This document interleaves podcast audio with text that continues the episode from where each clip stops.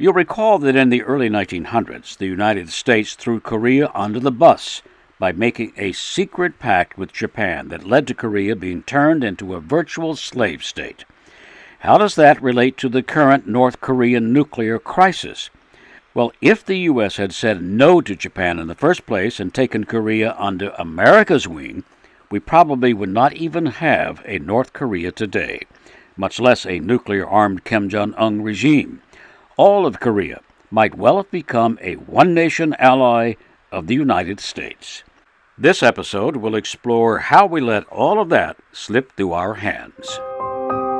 This story is in some ways a lesson in what can happen when a great power fails to stand up to a bully and ends up paying the price later on.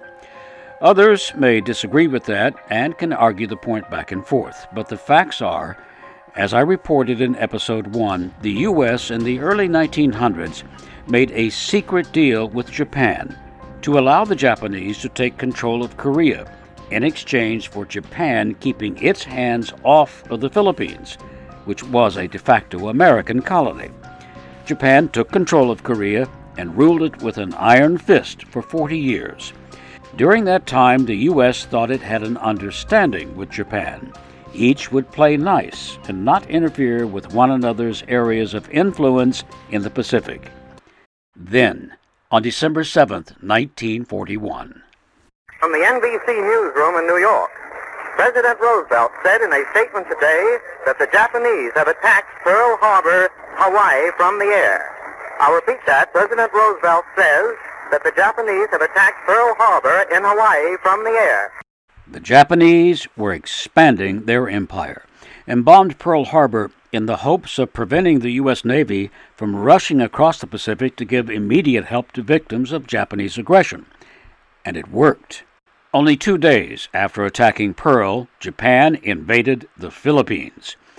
America's Asiatic fleet in the Philippines had no Air Force cover and were ordered by the U.S. to withdraw to a safer location. Some 70,000 of the American and Filipino soldiers who stayed and tried to defend Bataan Province at the gateway to Manila Bay were captured and forced to endure the Bataan Death March, during which an estimated 10,000 died.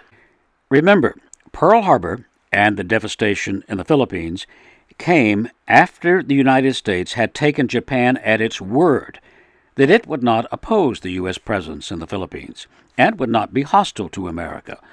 All of that empty promise in exchange for Japan being allowed to occupy Korea. By August of 1945, Japan appeared to be on the edge of losing the war. Thus, Korea was on the edge of freedom from Japanese occupation. But the Japanese leadership was divided over whether to surrender, even after that August 6 U.S. bombing at Hiroshima that killed at least 80,000 people almost immediately, plus another 60,000 dead after suffering through radiation poisoning. Some of the war dead were presumably from Korea. Hundreds of thousands of Koreans had been forced to live in Japan as laborers, and hundreds of thousands more women were forced to be sex slaves to Japanese soldiers and officials. Despite that horrific shock of the Hiroshima bomb, still no surrender, in part because Japan held out hope that the Soviet Union might come to their aid. How might that happen? Well, the Soviets did have a non aggression pact with Japan and never lifted a finger against Japanese forces as the war in the Pacific raged for nearly four years. It was only in the closing days of the war that the Soviets sent some troops across their border into the northern part of Japanese occupied Korea. Perhaps, hoped Japan, Stalin was preparing to help the Japanese defend Korea against America. Perhaps the Soviets would issue an ultimatum to the U.S. As it turns out, Joseph Stalin had already promised the U.S. led allies in Europe that he would also help the U.S. out in the Pacific after the European War was over, and that time had come. Of course, we now know that Stalin had some chips to cash in from the European War and wanted to help himself to a chunk of Korea he could use for commerce or other reasons. Between the bombing of Hiroshima on August 6, 1945, and the second bombing at Nagasaki on August 9th, the Soviets declared war on Japan. But the narrative in the U.S. was that American atomic power had made the difference. It took two atomic bombs to bring Japan to her knees. But now Pearl Harbor was avenged, and the news triggered the greatest celebration the nation has ever known. Expert opinion varies as to whether it was the Soviet intervention in the closing hours of the war or the U.S. atomic bomb, or both, that made the Japanese surrender. But this much we do know for sure the fate of Korea was about to change. Let's hear now from Evans Revere, a Korean expert at the Brookings Institute. In an important sense, uh, Korea was a bit of a sideshow uh, at the very end of World War II. Uh, Korea, the Korean Peninsula, uh, had been obviously occupied by Japan early in the 20th century. Uh, Korea was then made part of the Japanese Empire. And from the perspective of a number of Americans uh, and American allies, uh, Korea was uh, part and parcel of an enemy state that had just been defeated uh, since it had been an actual part of the Japanese Empire. Uh, and uh, it took a while for Americans to fully develop uh, an understanding uh, that Korea uh, was once and should be again an independent country. that while the Koreans had been part of the Japanese Empire, were citizens of the Japanese Empire. They had their own ambitions uh, to once again uh, be a, a, free and independent country. Uh, and that uh, one of the missions of the United States was to, to enable that process. But that process was somewhat hampered by the fact, uh, well, tremendously hampered by the fact that uh, an agreement was made between the United States and the Soviet Union uh, to divide the peninsula, uh, not for political reasons, but for the purposes of accepting the Japanese surrender in August of 1945, with the Soviet Union taking the Japanese surrender in the northern part of the peninsula and the United States taking the surrender in the southern part of the peninsula. Uh, there began the uh, uh the division of the peninsula in a, in a, very practical and fundamental sense, and that division uh, became hardened when each one of the Koreas had its own elections and elected its its own distinct government, and then of course the Korean War when that happened uh, locked all of this uh, basically in stone for the for the next uh, almost 70 years. Let's unpack some of those developments that made Korea what it is today as we approach the Trump Kim Summit 2. We'll take a closer look at those crucial moments in the birth of the nations of North and South Korea and ponder what might have been. Okay, now we're back in time at that point when Soviet troops and Soviet bureaucrats are about to start pouring over the northern border into Korea with U.S. consent and begin running crash courses in how to set up your own country, like our communist Soviet Union. Washington needed to draw a line somewhere, a line to determine how much of Korea the Soviets would help rebuild and how much territory America could handle. You are about to hear the incredible story of how America split Korea into almost equal halves, despite the Soviets not having done any heavy lifting in the Pacific War, and despite an almost total lack of intel or research into Soviet policy toward Korea. There is a lesson here, and it shouldn't be hard to spot. Here's what happened. The job of selecting that critically strategic line of zones was turned over to two young colonels in the planning division of the War Department. One of them was Charles Tick Bonesteel.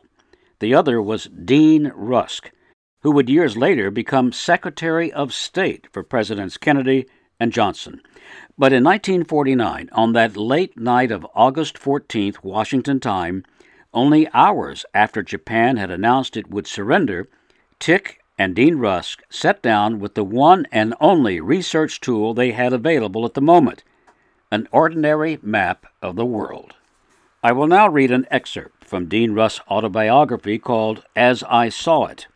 Quote, Working in haste and under great pressure, we had a formidable task to pick a zone for the American occupation. End of quote. Remember that Rusk, on behalf of America, was not in charge of splitting Korea into two new nations, but merely to assign zones of occupation or reconstruction within a single unified Korea to be temporarily controlled by the U.S. and Soviet Union. Courtesy of the Richard B. Russell Library for Political Research and Studies at the University of Georgia, we pick up the story with Rusk speaking on audio tape about that fateful night. Well, we looked at the map and thought that it would be a good idea if Seoul, the capital of Korea, were in our zone of occupation. But we knew that the Army would not want us to go very far beyond that, and so we looked north of Korea, and there was no clearly distinguishing geographic feature, but there was the 38th parallel. And so uh, we came back and suggested that. His American bosses agreed, and so did the Soviets. Here's how Dean Rusk described it. Actually, they accepted the 38th parallel with alacrity.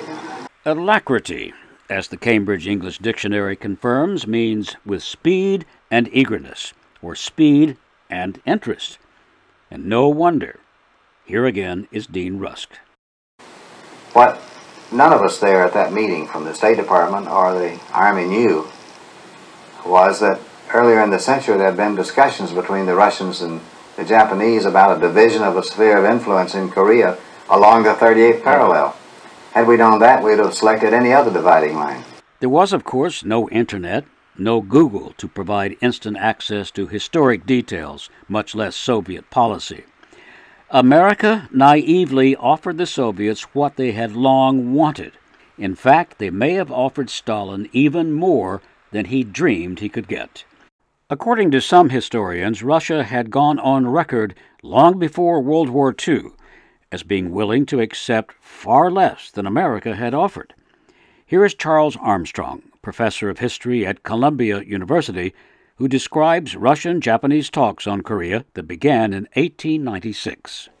Uh, there had been secret negotiations uh, at that time in St. Petersburg to divide Korea into a, a, Russian sphere of influence and a Japanese sphere of influence uh, along the 39th parallel. That haggling lasted several years. On the 3rd of October, 1903, the Russian minister to Japan, Baron Roman Romanovich Rosen, reportedly sent a proposal to the Japanese government which included the following language Mutual engagement to consider that part of the territory of Korea lying to the north of the 39th parallel as a neutral zone into which neither of the contracting parties shall introduce troops. Note the words, neither party shall introduce troops. That did not preclude that the Russians might want to use the northernmost part of Korea for commerce and trade. At any rate, Japan said no thanks and took all of Korea for itself and held it for 40 years until defeat by America at the end of World War II. Some historians and analysts believe that Russia's earlier willingness to accept the 39th parallel should have alerted the U.S. to Soviet thinking back in 1945. Back to Professor Armstrong at Columbia University.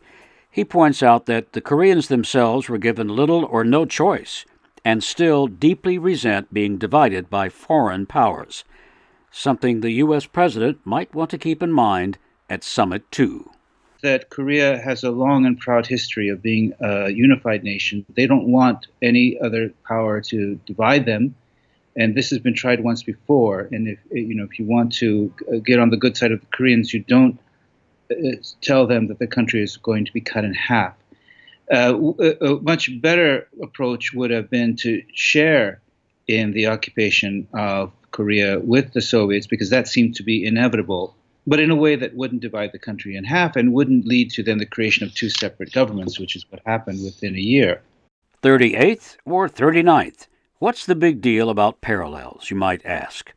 North Korea was going to happen anyway, right? And the Soviets were probably going to make it happen. Actually, there could have been a significant difference. Remember, the measure of latitude is up and down the globe between North and the South Pole, like a ladder. One degree latitude from the 38th to the 39th parallel means 69 miles further north. That's more than 10% of the entire length of North and South Korea combined. Also, depending upon which sources you're checking, Pyongyang, the capital of North Korea, sits pretty much on the 39th parallel that would have given South Korea today the huge advantage of breathing down Kim Jong un's neck instead of the current situation in which North Korean forces have the potential to storm into the South Korean capital Seoul within minutes.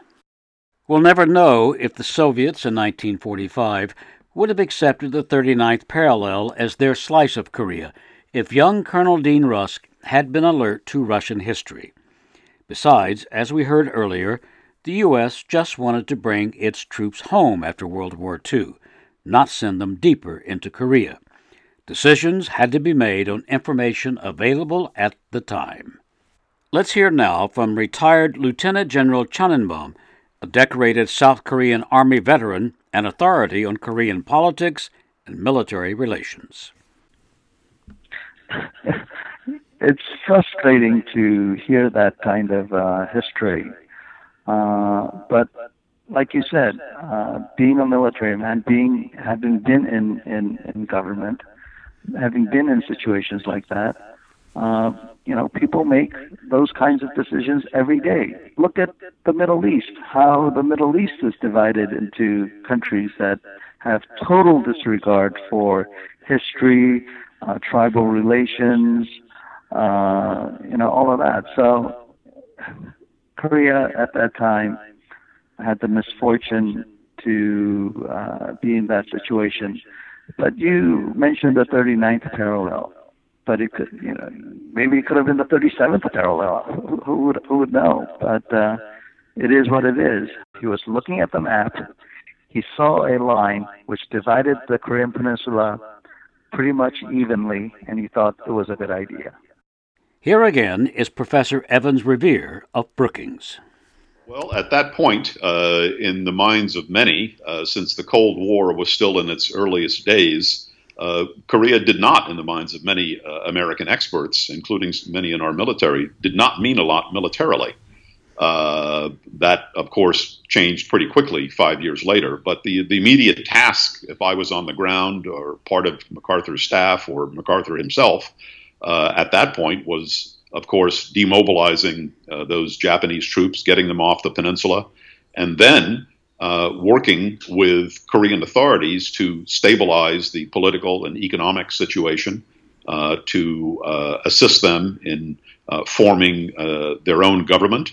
and in dealing with the complications of the fact that you now had a, a, a divided peninsula uh, with a uh, an increasingly hostile Soviet Union uh, occupying the northern part of it, and very obviously making every effort uh, to uh, give birth on the northern part of the peninsula to a an ally of the Soviet Union and a potentially hostile power. So that was the that was the initial task for MacArthur and his occupying forces. Uh, and uh, he was doing all of this sort of by remote control uh, from Tokyo with a fairly minimal U.S. Uh, military presence. Uh, most people seem to forget that the uh, the number of American military advisors was in the dozens or maybe in the hundreds, depending on what period you're talking about. during this time, we had no significant military presence and certainly no significant combat presence at this point until the outbreak of the Korean War. Before I wrap up this episode, allow me to mention that there is a special bonus interview about the Korean Division with Dr. Mark P. Barry, an independent Asian analyst who has followed the Korean story for 22 years. Dr. Barry offers some great insights, and I urge you to keep listening after this episode and catch his bonus interview. I want to thank my guest, Evans Revere of the Brookings Institute, Professor Charles Armstrong of Columbia University, General Chun In-bum, the veteran Korean military and political expert, and of course, Dr. Mark P. Barry. Now, the wrap up. We are exploring Korean history, which is highly relevant today. As the old saying goes, it's easier to see where you're going if you can see clearly where you have been.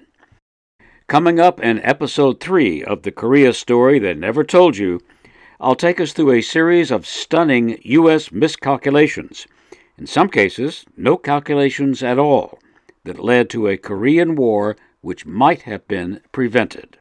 Well, that's it for now. I hope you'll share and tune in next time. For now, I'm Mike Lee. Bye bye.